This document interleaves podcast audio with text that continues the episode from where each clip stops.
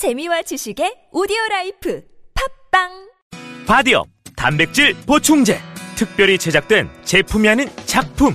건강 기능 식품으로 인정받은 단백질 보충제 바디업. 무너진 신체 밸런스를 잡기 위한 최고의 선택 바디업 레이지 플래티넘. 운동할 때에도 평상시에도 다이어트 시에도 당신의 몸을 확실히 바디업 시켜드립니다. 국가대표도 인정하는 대한민국 대표 보충제 바디업 지금 사면 한 통 더! 기회를 놓치지 마세요. 선이 꼬인 적 있어요? No, 무선인데요? 배터리가 빨리 닳지 않나요? No, 만땅이에요. 통화음질은 어떤가요? Big, 크게 잘 들려요. 노빅. 전화 통화할 때 팟캐스트 들을 때 어떻게 하세요? 블루투스 이어폰 노빅을 사용하세요. 두 손은 자유롭게 무선의 자유로 No, B. 이제 핸드폰 찾지 말고 귀를 만지세요. 운동할 때, 운전 중에 팟캐스트에. 이어폰인 노빅. 네이버에서 노빅을 검색하세요. 혈관에 콜레스테롤이 쌓이면? 안티콜레스테롤 K. 불규칙한 식생활에 육류 위주의 식사를 한다면? 비타민 하우스 안티콜레스테롤 K. 혈관에 문제가 있어서 건강 관리가 필요하다면? 안티콜레스테롤 K. 안티콜레스테롤 K 안티콜레스테롤 K를 찾으실 때는 약사와 상담하세요. 이 광고는 건강기능식품 광고입니다. 한순간도 놓치지 않는 초고화질 영상. 운전자를 생각한 safety driving system. 블랙박스 엠피온은 단순히 찍고 저장하지 않는다. 블랙박스, 그 이상을 보다. New experience driving. 엠피온. 자, 2부에 이어서 김지윤 박사님과 예, 미국 이야기, 셧다운 이야기를 길게 해보려고 했는데 셧다운이 풀렸어요. 오늘 새벽에. 풀렸는데 이것도 임시죠? 그렇죠. 2월 8일까지 이제 유예가 된 거고 음. 그 이후에 만약에 그 전에도 뭔가 이렇게 해결이 안 되면 또 이제 셧다운이 갈 수는 있는데 네. 이제 봐야죠. 미치 메커넬 어, 원내대표가 지금 이제 그 이민 문제에 대해서 이야기를 해보자. 그러니까 일단 이거 통과시키자고 설득을 해갖고 겨우 된 거거든요. 근데 다카하고 이 그 멕시코 장벽하고 네. 거래가 되고 있는 중인 건가? 어, 민주당 측에서 하려고 했었어요. 사실은 그 척슈머 그 상원 의원이 하려고 했는데 트럼프 대통령이 말을 조금 바꿨죠. 어떻게 바꿨습니까? 어, 그러니까는 이제 민주당 측에서는 예산을 조금 하고 된 다카 살려달라라고 얘기를 하려고 했는데 트럼프 대통령에서 뭐 다카 살리는 거에 대해서 잘 모르겠다 자기는 뭐 별로 뭐, 뭐 이런 식으로 얘기를 바꾸고 그리고 공화당 측에서도 린지 그램 상원 의원이 민주당 이제 딕 덜빈이라는 또 상원 의원이 있어요. 둘이서 같이 해갖고 다카에 이제 80만 명 전부는 아니지만 거의 한 60만 명 정도 살려주고 대신에 얘네들이 이제 부모를 초대해갖고 부모도 같이 살 수 있게 하는 그거는 끊어버리자. 그리고 이제 뭐 장벽 예산을 주자 뭐 이런 식의 절충안을 가지고 갔어요. 근데 트럼프 대통령이 거기서 약간 싫다는 듯이 얘기를 하면서 거기서 이제 거짓 속을 얘기가 나온 거죠. 그 자리에서. 쉿홀. 예. 예. 우리는 이제 거지서굴이라고 번역을 했는데 어감을 살리면 뭐가 됩니까? 거지서굴은 너무 완화된 표현 아니에요? 느낌이 좀 완화된 느낌이 없잖아 있죠. 많이 있잖아요. 예. 예. 예. 그 거지서굴이 아니고 뭐라고 해야 돼? 좀 해주세요. 전문가 입으로. 전문가 입으로. 네. 뭐 똥통 뭐 이런 정도. 통통. 그렇죠. 예, 거기 훨씬 더 가깝죠. 뭐, 똥통이야 예. 거기는 뭐. 느낌 확 살죠 그러면 좀. 네. 거지소굴이 아니라 예 그런 그걸 또 아주 세게 표현한 예 그런 정도의 표현을 해가지고 이제 그 상대 국가들이 화가 났고 네. 또 일반 국민들도 화가 났고요. 그렇죠. 린지 그램 상원 의원도 이- 뭐 하자는 거냐 도대체 네. 어떻게 그런 말을 하냐 뭐 그러고 예, 다른 국가에서 뭐 안 했다 그러죠. 근데 백악관에서는. 본인은 안 했다 그러면 네, 들은 본인. 사람들이 있는데 뭐. 자, 그래서 이제 이 전선이 서서 셧다운이 됐다가 지금 일시적으로 해제된 상태고 2월 8일부터 다시 그때까지 해결이 안 되면 다시 한번 네. 그때 나오시기로 하고요. 자, 아, 지금 미국 상황을 간단하게 또 짚어보자면 어, 러시아 문제는 좀 잠잠하죠.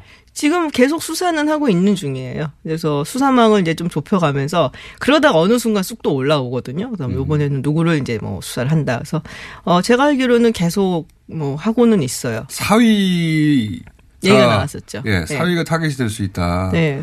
사위가 타겟이 되면 그 다음은 대통령 아닙니까? 그 다음에는 이제 뭐 대통령으로 거의 간다고 봐도 딸하고 뭐 아들 뭐 자식 그렇죠. 엮여서. 예. 그러니까 지금은 약간 가라앉은 상태인데 계속 수- 수사는 되고 네. 있는.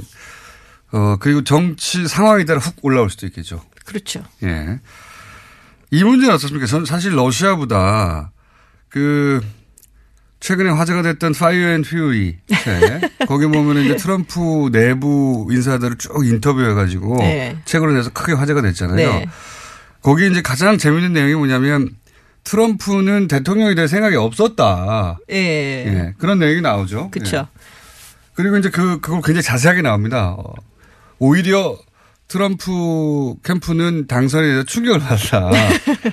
그러면서, 그, 당선이 된다는 목표가 아니었고 자기들도 당선될 거라고 생각하지 않았기 때문에 예를 들어서 이해 충돌의 문제, 뭐 돈을 받는다든가 네. 러시아 쪽으로서, 쪽으로부터 어, 강연료를 받는다든가 네. 또는 뭐, 어, 트럼프 대통령이 자기가 그 가지고 있는 소유한 건물에 외, 외국 인사들 막 부르잖아요.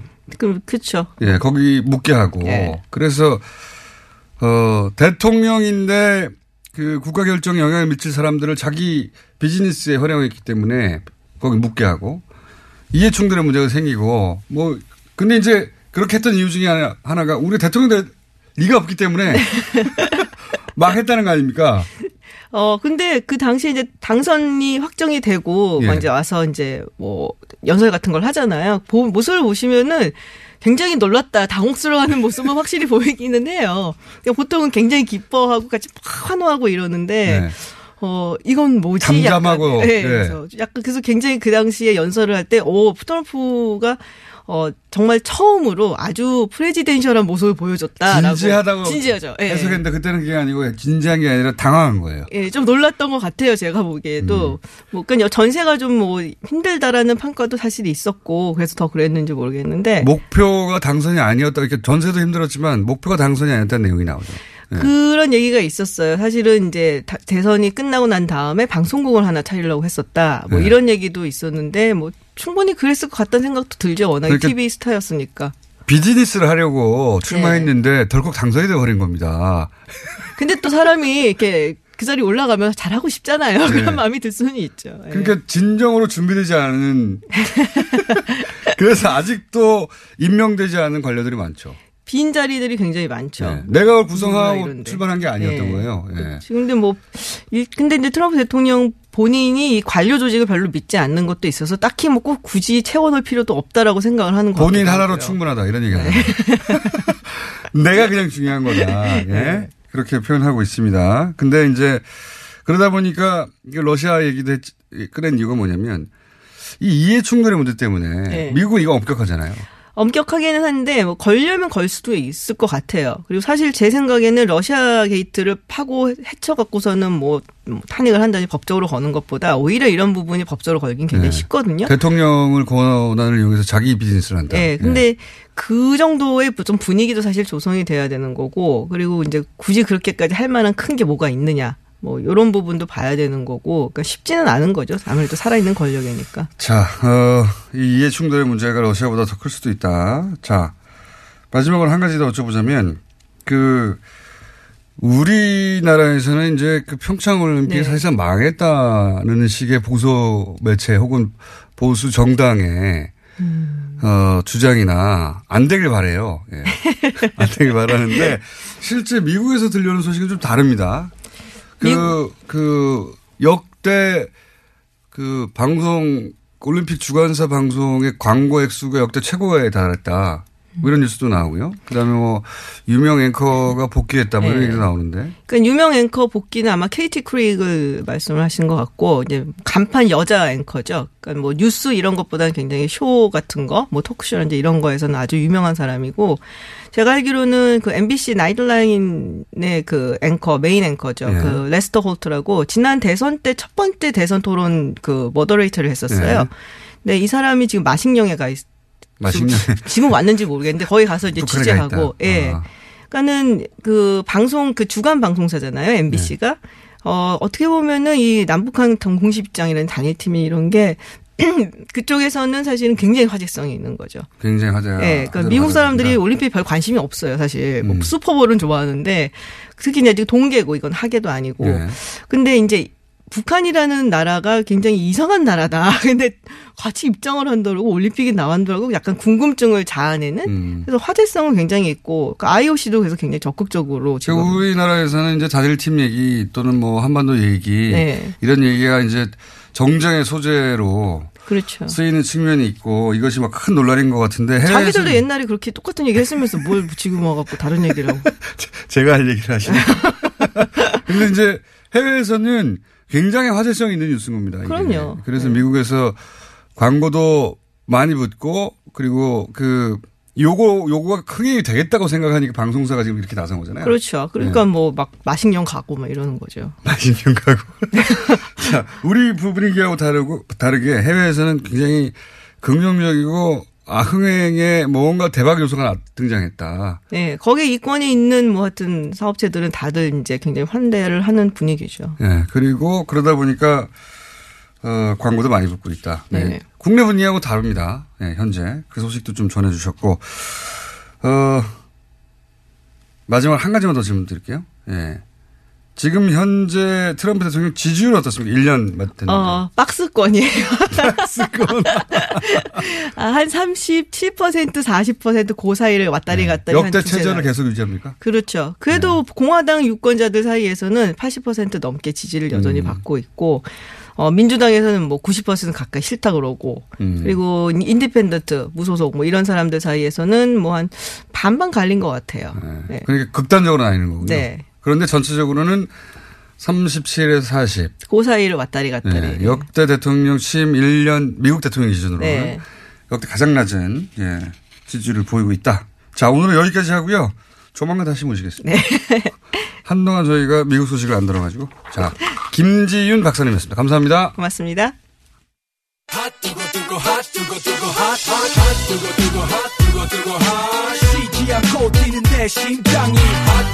자 하태경 님이 요즘 바쁘셔가지고 예, 오늘은 전화로 왜냐하면 지금 바른정당이 광주에 지도부가 내려가 있는 걸로 알고 있습니다.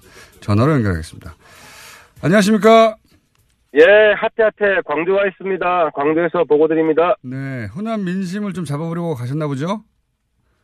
예, 여기서 아침부터 많은 분들로부터 박수 받고 내리고 있습니다, 지금. 네. 크게 환영받지는 않으실 것 같긴 한데 지금 일정은 어떻습니까? 아, 오늘 이제 최고위원회 곧 들어가고요. 네. 그 다음에 이제 망월동 가서 망월동, 하고, 네. 예, 예. 그 다음에 이제 국민 통합 포럼 네. 안철수 대표 와서 같이 행사하고 이렇게 돼 있- 그리고 호남에서 어, 바른정당 첫 최고회 어, 최고위원회도 하신다고. 예. 예, 그렇습니다. 이 호남 첫 최고위원회입니다. 열심히 노력하시는군요. 예. 제가 그래서 화끈한 걸 좀 준비를 했습니다, 오늘. 아 그래요? 광주 시민들에게 들, 드릴 예. 정말 화끈한지 네. 한번 말씀해 봐 주십시오. 딱 두 가지인데요. 하나는 여전히 빨갱이 장사하는 낡은 보수 몰아내야 된다. 아, 자유한국당. 예. 자유한국당 홍준표 대표 뭐 주사파 정권 하더니만 이제 주사파 정권의 좌파 사회주의 정부. 아 이거 뭐 빨갱이 장사 아니면 할 게 없냐. 개혁 보수는 빨갱이 장사 안 한다. 뭐 이거 하나 하고요. 예. 두 번째는 제가 그, 그 전에도 이야기하긴 했는데 좀, 어, 덧붙여서 김대중 빨갱이로 몰고, 어, 광주 민주항쟁을 빨갱이로 모은 대한민국 보수는 광주에 사과해야 된다. 제가 오늘 정말, 어, 진심 어린, 에, 그런 사과를 할 생각입니다. 자, 그럼 대한민국 보수가 광주에서 새로 태어난다. 선언을 할 겁니다. 네, 알겠습니다. 어, 바른정당 입장에서는 이제 호남 표심도 잡아야 되니까 민심도 잡아야 되니까 그런 행보를 하고 계신데 그런데 이제 그 국민의당 같은 경우에는 당이 사실상 그 반으로 쪼개져 있다고 봐야 되지 않겠습니까? 그죠? 그렇습니다. 그 부분인데 네. 사실 뭐 안철수 대표 많이 추락했고 뭐 저희도 부족한 점 많고 한 거 다 알고 있고 근데 이제 호남 어, 분들에게 뭐 민주당 지지하는 분들은 뭐 그대로 민주당 지지하실 것이고 민주당에 마음을 두지 못한 분들에게는 저희들이 호소를 할 생각입니다. 그나마 우리가 부족하지만 적어도 호남 박지원 당보단 낫지 않냐. 호남 박지원 그리고 한국당보단 낫지 않냐. 예. 그래서 우리가 더 잘할 테니까 어, 우리의 에, 정말 지극 정성을 봐서 한번 믿어달라는 뭐 간, 간곡한 호소를 해야죠. 뭐 광고도 있겠습니까? 그, 뭐, 바른정당에서의 노력은 알겠습니다. 바른정당 입장에서는 이제, 이, 어, 통합이 안 되면 큰일 나는 거죠. 큰일 나는 건데, 어, 그래서 이제 그런 노력을 하시는 건데, 국민의당 내에서는 이 안철수 대표 측에서 반대파를 징계한다고 한단 말이죠. 예, 오히려 더 자극하고 있어요. 어, 요 징계권에 대해서는 어떻게 생각하십니까? 그러니까 이제 본질은 이게 이제 국민의당이 예, 제가 좀 전에 말씀드렸지만 친안당과 친박당으로 갈리는 거지 않습니까? 사실 이거 본질을 봐야 되거든요. 안철수 대표 비판할 수 있어요. 비판할 수 있는데 그 대안은 뭐냐? 사실 친 그러니까 이제 호남 친박당이거든요. 친박지원 당이거든요. 그러면은 그 이제 자꾸 지금- 박지원 대표 쪽으로 물론 박지원 대표 중요한 역할을 하긴 하는데 박지원 대표에 대한 이제 영남권의 어, 이미지가 안 좋다 보니 아, 영남권뿐만 아니라 호남 분들한테도 제가 이제 여쭤보는 겁니다. 그러니까 그래서 호남 개혁 신당이 예. 호남 개혁 신당의 리더십이 뭐냐? 유승민 안철수 계속 비판하셨잖아요. 예. 비판은 우리가 다르게 받겠다는 겁니다. 그러면 호남 개혁 신당의 그 리더십은 박 지원 아니면 박정천이다. 네. 어제 이용주 대표, 이용주 의원이 그런 얘기 했잖아요. 친한당에 함께 못하지만 박지원 당에도 함께 못하겠다. 박지원 은퇴해라. 네. 이선으로 물러나라고 지금 은퇴라기보다 이선, 그러니까 이선. 이, 선으로 물러나라고 그랬죠. 예. 그러니까 당이 대표는 안 된다는 얘기죠. 예. 그렇죠. 호남 개혁 신당은 이것대로 제가 볼 때는 미래가 있는가. 음. 이거 하나하고 또 하나는 지금 사당 대표를 한번 쭉 놓고 보십시오. 추, 홍, 그다음에 이영자 들어가는 두 사람 안유. 네 사람 중에는 그래도 안유가 낫지 않습니까? 예. 그렇게 생각하지 않는 분도 있겠지만 무슨 말씀? 아, 그뭐안 그런 분도 있겠죠. 네. 근데 홍 대표보다는 전 낫다고 생각하고요. 예. 추 대표는 뭐, 뭐 제가 평가는 안 하겠습니다만은 왜 안 하십니까? 하시지. 아니 뭐 추 대표, 홍 대표 뭐 사이 좋게 팔짱 끼시고 할 때 제가 옛날에 뭐 오누이 에, 오누이 남매 더머 더맨 더머 같다고 비판한 적도 있는데 네. 저는 그 민주당 뭐홍 대표랑 큰 차이 없다 본질적으로 리더십이 그렇게 생각하고 있습니다. 제 말은 무슨 말씀인지는 알겠습니다. 근데 반대파 그러니까 이 안철수 대표 쪽 입장은 이제 반대파를 징계한다는 것은 어 이건 더 자극하고 어더 시끄럽게 만들 일인데 그렇게 한다는 거잖아요. 근데 이 징계 중에 이런 게 있을 수도 있다. 그러니까 어 전당대회를 하면 의장을 이상돈 의원, 부의장을 윤영일 의원, 어, 이 맡게 되는데 이분들까지 징계를 해서 전당대회 의장권을 박탈하고, 예, 소위 당권파, 지금 박, 안철수 대표 쪽에서 전당대회를 자기들 마음대로 하려고 이걸 카드 꺼낸 거 아니냐. 이런 해설들이 있습니다. 해석들이. 음. 근데 지금 보면 그 이제 반대파의 일정이 28일 날 창당 준비위원회 구성하는 거잖아요. 예. 창당 준비위원회는 법적으로 인정이 되는 당이에요, 이게. 네. 그러니까 새로운 당을 이미 만든 거거든요. 창준이가 새로운- 이제 출범했죠. 예. 예, 창준이는 당입니다. 그래서 새로운 당을 만드는 것이기 때문에 새로운 당에 들어가겠다고 정치적 의사를 표시한 분은 그 당의 전당대회를 하는 게 맞죠. 그런 국민의당은. 사실상 예 내용적으로 나간 것이기 그러면 때문에 그분 이분들을 그러면 출당을 시켜주면 좋지 않습니까? 정작 출당을 아니, 그러니까 안 시켜요.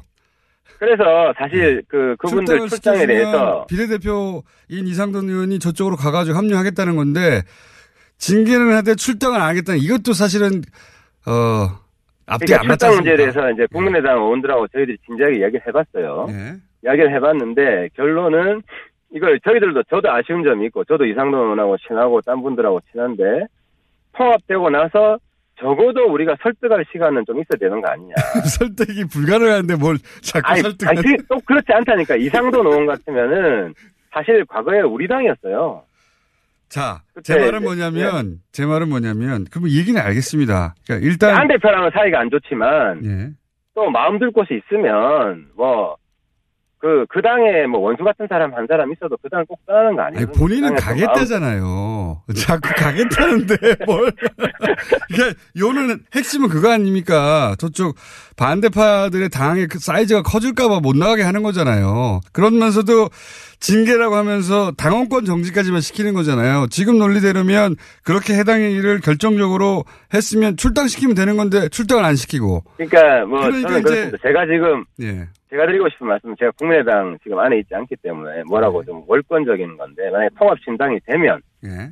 합당이 되면 제 발언권이 생기기 때문에 예, 그런 부분들에 대해서 조금 더 뭐 전향적인 조치를 취할 수 있도록 노력을 하겠다. 근데 아무튼 뭐 지금은 어쨌든 아직까지는 다른 당이기 때문에 그 부분은 조금 그- 어쨌든 최대한 저는 이상돈 의원이 하태경이랑 한번 같이 하자 이런 설득을 저는 할 시간이 필요하다고 생각합니다. 의원이 거기 있는 거 다 알고서도 나간다고 하는 거예요, 이미. 아니 꼭 꼭 그렇진 않아요. 우리는 조금 다 온도 차 온도 차가 있다고 생각해요.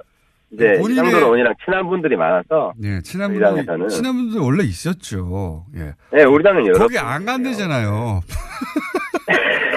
아니, 그러니까 안 우리 당 그만- 당 분들한테 이야기하는 건 조금 달라요 온도가. 그래서 뭐 구, 구체적으로 좀 밝히긴 그렇지만 자, 유승민 대표도 사실은 네. 몇 차례나 안철수 대표한테 아, 그분들 사실 출당시키고 오는 게 맞지 않냐. 왜냐하면 새로운 당 만들어졌는데 또 이 뭐 세 분밖에 없는지 또 더 있는지 모르겠습니다만 그 당에 합류할 생각이 없는 분들이 강제로 끌려가가지고 거기서 잘 있겠습니까? 뭐 계속 당 내에서 여러 가지 문제 제기하고 그러면 시끄러우니까 그럼 정리하고 오라고 유승민 대표는 입장을 낸 거잖아요. 그죠? 그게 맞죠? 예 공개적으로 사실 요구했죠. 요구했고 그 문제 가지고 계속 협의를 해서 저희들도 일단은 조금 더 더 목소리는 안 내는 쪽으로 방향을 잡았습니다. 그건 제가 조금 전에 말씀드린 그런 이유로 네. 우리도 조금 설득할 시간을 가져보자. 그러면 만약에 예. 출당 안 해주면 방법이 없으니까.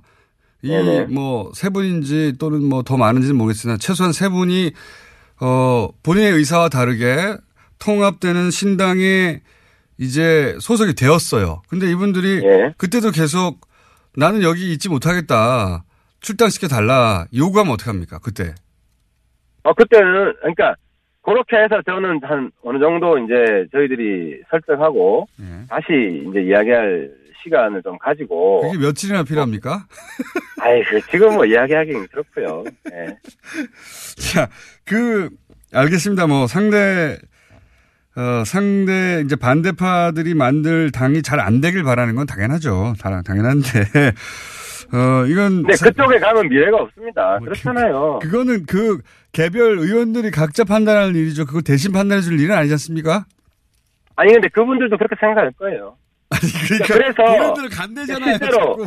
아니. 실제로 이제 민주당 가려고 한다 네. 다수가 그쪽에 민주당에서 받아주는 분도 있고 안 받아주는 분도 있기 때문에 민주당에 가려고 한다는 의혹도 강하게 가지고 있고 민주당 의원 숫자 늘리게 해주는 거는 그건 사실 해당 행위죠. 자, 그거는 이 개별 의원들이 스스로 판단할 일이고 나간대지 않습니까? 자꾸 아, 그러니까 나가면 그거 안 이게 그 좋다는 판단은 다르다는 거예요. 원래 비례는 당 몫으로 배정이 된 것이기 때문에 아 정말 부득불이하고 정, 이 신사적으로 될 때만 이제 서로 야 정치적으로 타협이 될 수 있는 것이지 원칙적으로는 안 내보내 주는 게 맞아요. 근데 이제 저희 당에서는 그나마 좀 신사적으로 이야기를 해보려고 최대한. 한번 네. 설득할 시간을 가지자는 겁니다. 자, 그건 알겠고요. 지금 반대 그 파에서는 어 이제 통합 반대 또는 뭐 합당 반대파에서는 자신들이 어 열석은 물론이고 그 이상도 확보되어 있다 이렇게 얘기하고 있거든요. 근데 이제 어 당권파 어 합당파 안철수 대표 측에서는 무슨 소리냐 열석 되기 힘들다 실제 당 만들면 나갈 사람 얼마 없다 이렇게, 이렇게 얘기하고 있거든요. 의원님은 어떻게 파악하고 계십니까? 그러니까 이제 저는 의석수가 중요한 게 아니라 네. 거기 당은 제가 볼 때 지속 가능하지 않다. 그러니까 예를 들어 안철수 유승민 둘이 합치는 것만으로 지속 가능할 거냐 비판을 많이 받잖아요. 물론 둘이 경쟁하고 뭐 갈등이 있을 수가 있죠. 근데 제가 볼 때는 그쪽 당은 박정천 세 분이 계시고 그 세 분이 한 목소리가 되겠느냐.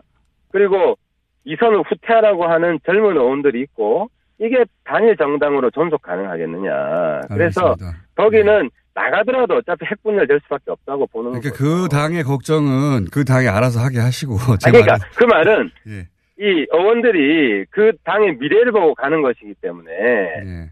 그 안에서 다시 핵분열에 대해서 또 추한꼴을 보인다. 이런 게 그 예측이 충분히 예측이 되는 상황에서 쉽게 옮기려고 하겠느냐 하는 겁니다. 그래서, 음. 그래서 전망은 통합신당이 예. 그러니까 결과적으로 통합신당이 저는 많이 남을 거라고 봅니다. 어, 몇석 많이 남을 거라고 보고 열석 열석 뭐 기준으로 얘기해 보죠. 열석 이상이다 이하다. 저는 뭐 한 열석 전후 그러니까 maximum 열석. maximum 15석 maximum 그리고- 15석이 많은 거죠. 아니 그러니까 최대 15석이고 예. 제가 볼 때는 평균 정도 해서 뭐 9석 10석 지금 바른정당 규모 아니겠느냐. 만약에 15석이 되면 여기에 비례대표 3명 합치고 한두 명만, 그두 명만 더 하면은 교섭단체입니다. 예. 그러면은 사실. 그러니까 마이너스 통합이라는. 교섭단체로서 예. 그거는 아무튼 앞으로 보시면 알겠지만 교섭단체로서 유지되기 쉽지 않습니다. 알겠습니다. 지방선거 후보를 못 낼 거예요. 그 정당. 후보를 못 낼까. 예, 그 이해했고요. 어, 깊은 그 큰 바람이 담긴 전망 잘 알았고요. 그러니까 10석 전후에 불과할 것이다. 아무리 많아도 15석. 근데 이제 본인 전망으로는 뭐 8, 9석 이 정도가 되지 않겠는가 현실적으로는. 자 그러면 예, 그렇습니다. 만약에 15석 쪽으로 가까워졌다. 그럼 어떻게 하실 겁니까? 염색하시나요? 이번에 진짜로? 아 근데 그 염색은 네. 아무튼 너무 우리 그때 염색한 약속이 딴 거였잖아요. 무슨 댓글 박근혜 정부 때 댓글 나왔냐 이거 같은데 그건 한번 결판 내고 가야 될 지금 타이밍인 것 같은데요. 염색은 이미 하셨어야 해요. 그거 아니 그게 아니고 댓글 국면이 넘어가지고 다스로 확 바꿨고 요즘은 또 특활비로 확 바꾸고 있는데 진거나 진배 없어요. 진거나 진배 없는데 아무튼 요거는 그 그거는 명백한 걸로 하죠. 한번 보고 자, 한번 보고 예. 15석이 맥시멈이라고 하셨으니까 어 14석에 걸까요?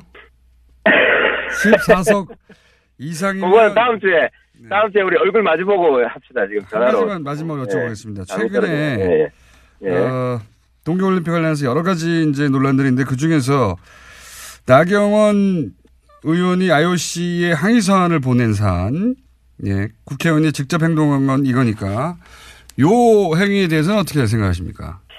나경원 의원도 지금 어쨌든 IOC에서 통과됐잖아요. 네. 통과된 마당에 이걸 철회하라고 하진 않을 것 같고요.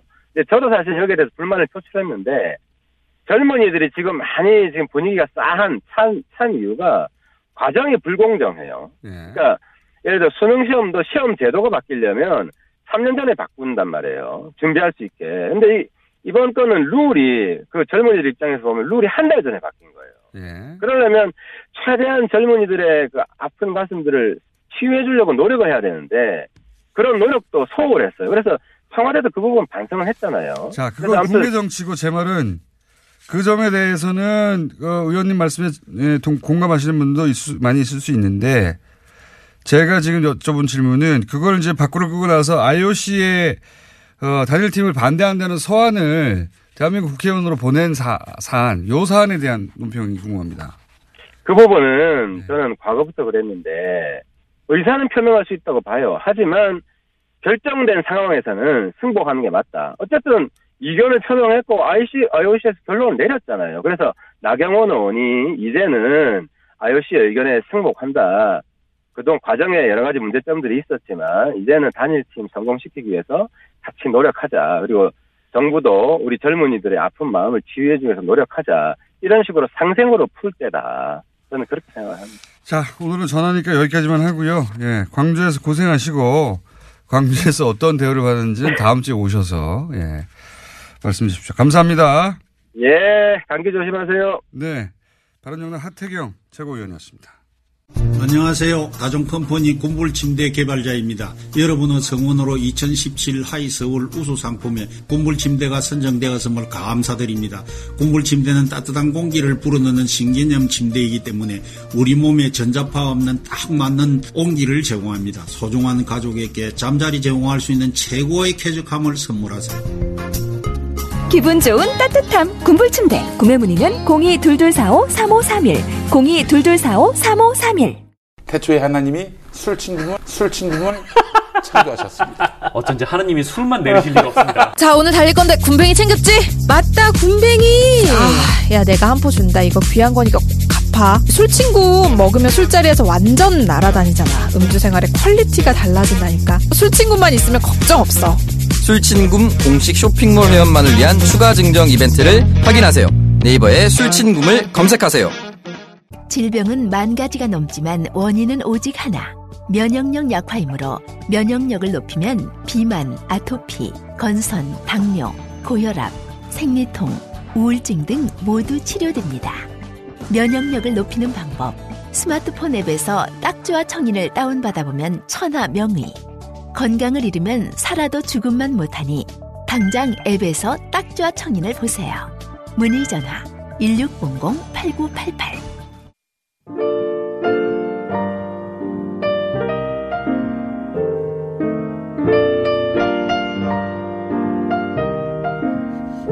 자, 불, 친절한 AS. 어, 이정률 판사님 직접 또 나오셔서 어, 오늘 첫 순서를 열어주셨고 관련해서 문자가 많이 왔네요. 예. 또 나와달라 사이다다. 어, 너무 웃기다 공장장 재판 대준이 좋았다니. 예. 예. 불패 비자. 그 알고 보니 대신 눈이 좋았다는 어, 판사님의 지적이 있었고요. 예. 흥부자 커플 같다 뭐 문자 굉장히 많이 왔습니다. 어, 그리고 법원 직원입니다 라고 문자를 보내신 분들도 있습니다. 법원 직원분들도 방송 많이 들으시나 보네요. 법원은 사방이 현재 적폐입니다. 예, 그리고 사법부가 아니라 죽을 사자 사법부였어요. 이런 문자. 법원 내에 근무하시는 분들은 아마 저희가 느끼는 것보다 훨씬 더 심각하게 느끼시고 또 그동안도 문제가 많았다고 실감하고 계셨었나 봅니다. 그게 이제 문서로 확인되니까 화가 나시나 봐요. 국민 서명 운동해야 한다. 판사들이 양승태 전 대법원장을 고발할 수는 없나 뭐 등등 굉장히 문자 많이 왔네요. 예. 저는 66세입니다. 정치의 지읒자도 잘 모르다가 뉴스가 귀에 쏙쏙 들어옵니다. 공장장 너무 감사. 예. 66세 할머니라고 표현하셨는데 66세 할머니 아닙니다 요새. 예. 어, 작년입니다. 66세면 요새는. 예. 청년은 좀. 농촌 가면 청년. 예, 옆에 자꾸 정, 정태 수사님 앉아서 제 시간에 지금 치고 들어오시는데 조용히 해 주십시오. 자, 어, 그 외에 이제 또 인, 인디애나주에 계신 분이 어, MBC가 한창인데 제가 다닌 회사에서 예, MB 국밥 먹, 먹는 대선 광고를 만들었어요. 하면서 이제 그때 사연을 보내주셨네요. 예. 예, 요즘 이 SNS 시대, 예. 그리고 정몽들이 자발적으로, 어, 자신이 겪은 경험을 중요한 사건과 관련해서 이렇게 제보하는 시대에 숨을 곳이 없어요. 예. 자, 오늘은 여기까지 하겠습니다. 문자 많이 왔습니다.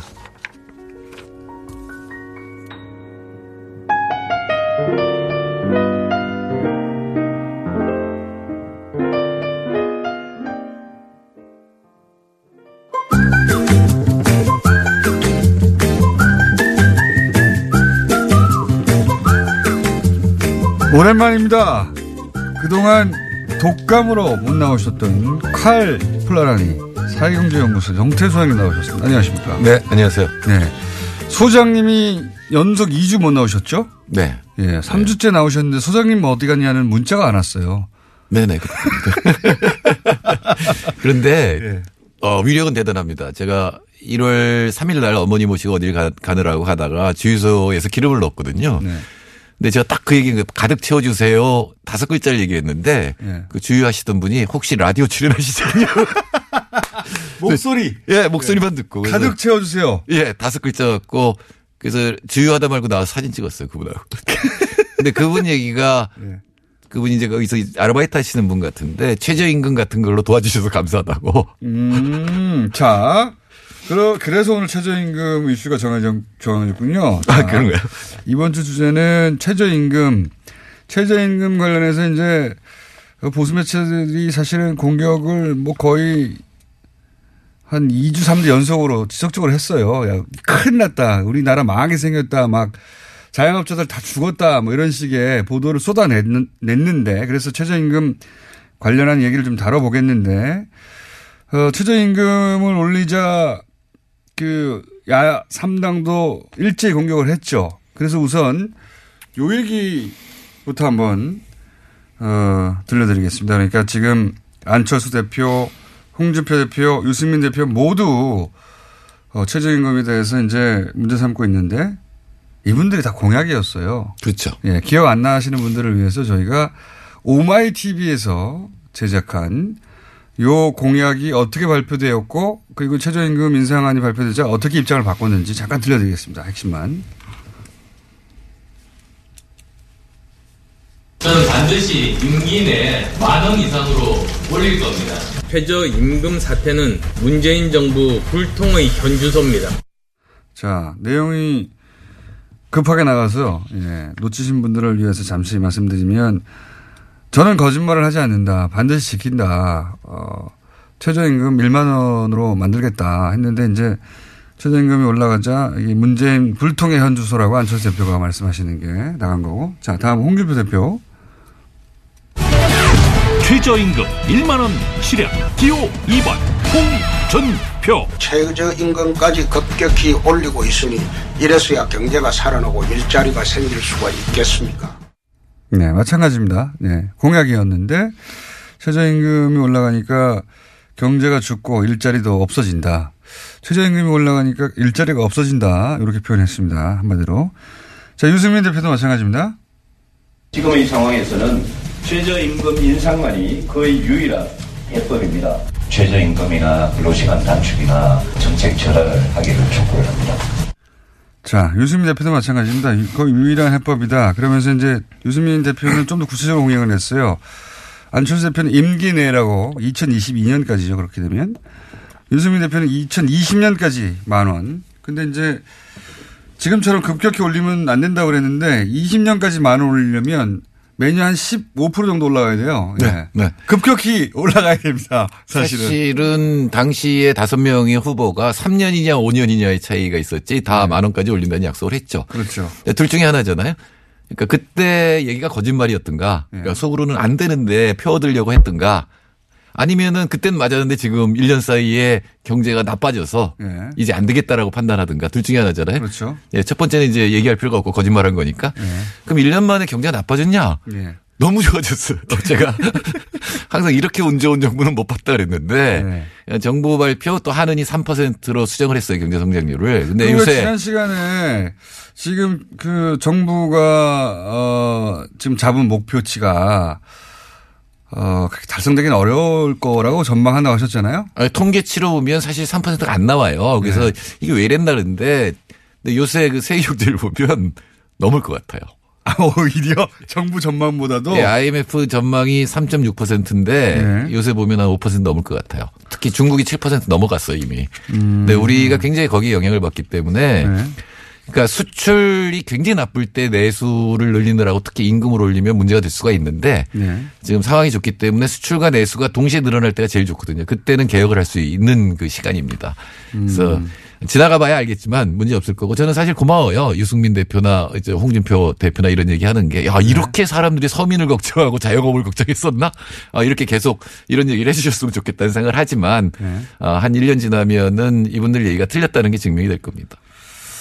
자, 어, 지금 현재 인상률이 몇 프로였죠? 16.5%. 16.5%. 그러니까 사실은 유승민 대표가 공약한 것과 똑같은 겁니다. 예. 네, 그거는 이제 네. 계속 올리는 거고. 예.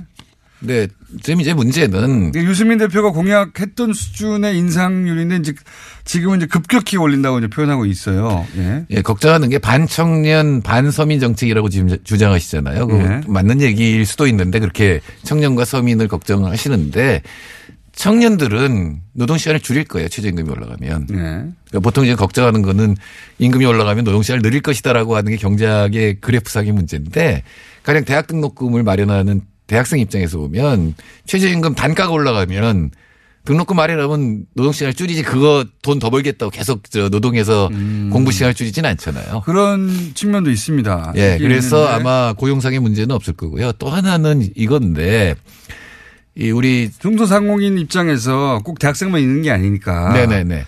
그 문제가 가령 어 우리 편의점을 보면 24시간 영업하잖아요. 네. 그 입장에서 보면 굉장히 낭비적인 겁니다. 밤에 2시에서 특히 6시까지라는 일 때는 손님이 안 오잖아요. 근데 고용을 했잖아요. 그러니까 임금이 나가잖아요. 그러니까 만일에 이분들한테 판단하라 하라 그러면 절대로 고용 안 할 겁니다. 근데 위에서 지금 고용하라 그런 거 아니에요. 네. 이 사람들은 문제가 없어요. 노동 시간을 느리건 줄이건 자기들한테 오는 거는 매출만 늘어나면 되, 잖아요 네. 근데 이게 모든 하나 하나만 그렇게 하면 매출이 늘어날 텐데 모든 데가 다 하면 매출이 늘어날 리가 없죠. 네. 그러니까 어, 그때 10시가 10, 10개가 더 팔리는데 10개 상점이 다 하면 한 개씩만 더 팔릴 거 아니에요. 예, 예. 그러니까 늘어나는 거 없이 임금만 나가니까 이 편의점 어려운 거잖아요. 그건 영업 안 하면 되는 거잖아요. 네. 근데 영업 안 할 수도 없습니다. 아니 그게 그게 왜 영업을 안 하냐 안할 수도 없느냐면은 위에서 그렇게 하라 그러니까 그렇죠. 왜냐하면 위에서는 10개 더 팔리는 게 자기한테 그냥 이익으로 가는 거 아니에요. 그제 말은 임금을 자기들이 내는 게 아니잖아요. 예. 근데 제 말은 실제 그, 그 편의점뿐만 아니라 어, 자영업자들, 예. 소규모 자영업자들 같은 경우에 이제 뭐 치킨집을 한다든가 이런 경우에 아르바이팅 써야 되는데 이렇게 되면 한 달에 어, 뭐, 한 200여만 원 주다가 250여만 원 될 수도 있고, 뭐, 이런 얘기들 한단 말이죠. 어렵다. 근데 제가 그 얘기를 한 거예요. 네. 영업 시간을 줄이고 모두 같이 줄였다. 네. 라고 하면 치킨을 12시 시킬 걸 미리 시키든가 할 거 아니에요. 네. 그러니까 미리 산다고요. 그러면은 판매량에는 변화가 없이 노동 시간은 줄었잖아요. 그건 생산성이 올라간 거예요. 자영업 입장에서는. 이게 지금 해법은 일하는 시간을 좀 줄여다 전체적으로.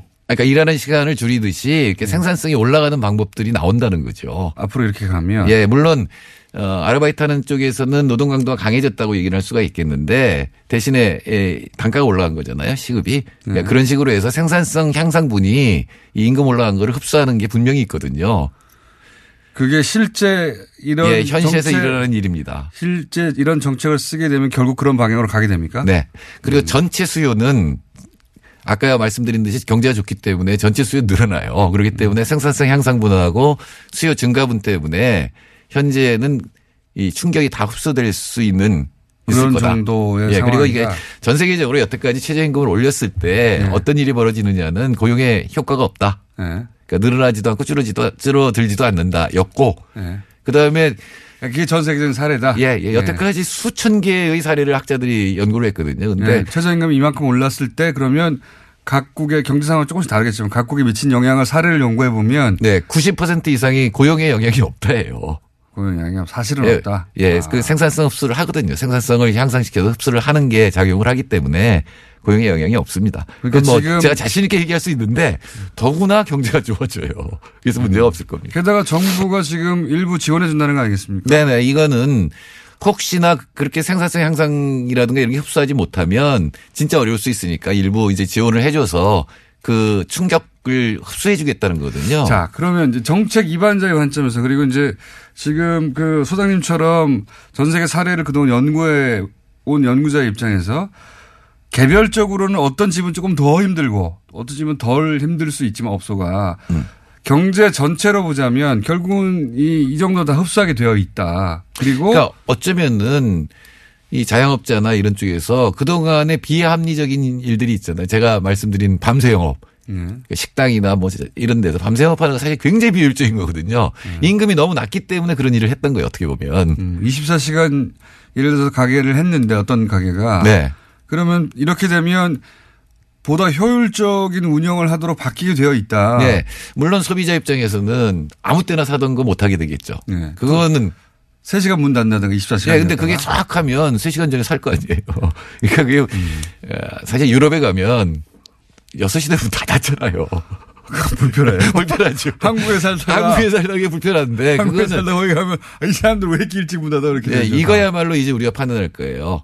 음. 우리가 어떻게 생각, 어떻게 행동하는 게 남들한테도 이익이고 나한테도 좋은 일인지. 아, 이 말씀은 이런 거네요. 그러니까 결국은 이제 그 임금이 조금씩 더 올라가고, 예. 그게 이제 자영업자의 관점에서 당장 힘들어 보이지만 결국은 효율을 더 높이고 혹은 삶의 방향도 좀 바꾸게 되고 점점 그 방향으로 가는 게 맞지 않냐. 네, 그러니까 1인당 GDP 3만 달러의 삶이라는 거는 예. 집처럼 살면 안 돼요. 못 살아요, 그렇게 하면. 그러니까 외국에 가서 불편한 것 중에 하나는 거기 임금이 너무 높기 때문에 우리한테 지금 제공되는 서비스가 제공 안 되는 거거든요. 막 밤에 막 주문해도 막 오고 이거는 사실 이제 없어져야 되는 어떤 상황이라고 봐야 되는 거지. 그러니까 소비자들이 약간의 불편을 감수하면 최저임금의 효과는 그 충격파는 없을 것이다라는 게 제 생각이고. 그러니까 내가 조금만 불편하면 불편한 게 아니라 그게 정상인 거고 남을 생각하는 우리 맞게. 익숙해졌으니까요. 근데 예? 너무 익숙해졌죠. 예. 아무 때나 아무 때나 배달하고 24시간 식당도 뭐 있어야 되고. 네, 임금이 너무 낮아졌기 때문에 그런 게 가능한 거죠. 그게 음. 좀 올라가면 어, 그런 정도의 불편 같은 거는 감수해야죠. 자, 근데 이제 개별적으로 힘든 분들의 이제 인터뷰를 따서 최저임금으로 다 망하게 생겼다고 하는 것도 과장이긴 하지만 그건 과장입니다. 분명히 정치적 목적을 가지고 이제 보수 매체들이 그렇게 공격하고 있는데 거꾸로 이런 정책, 그러니까 지원하는 정책 효과 됩니까? 네.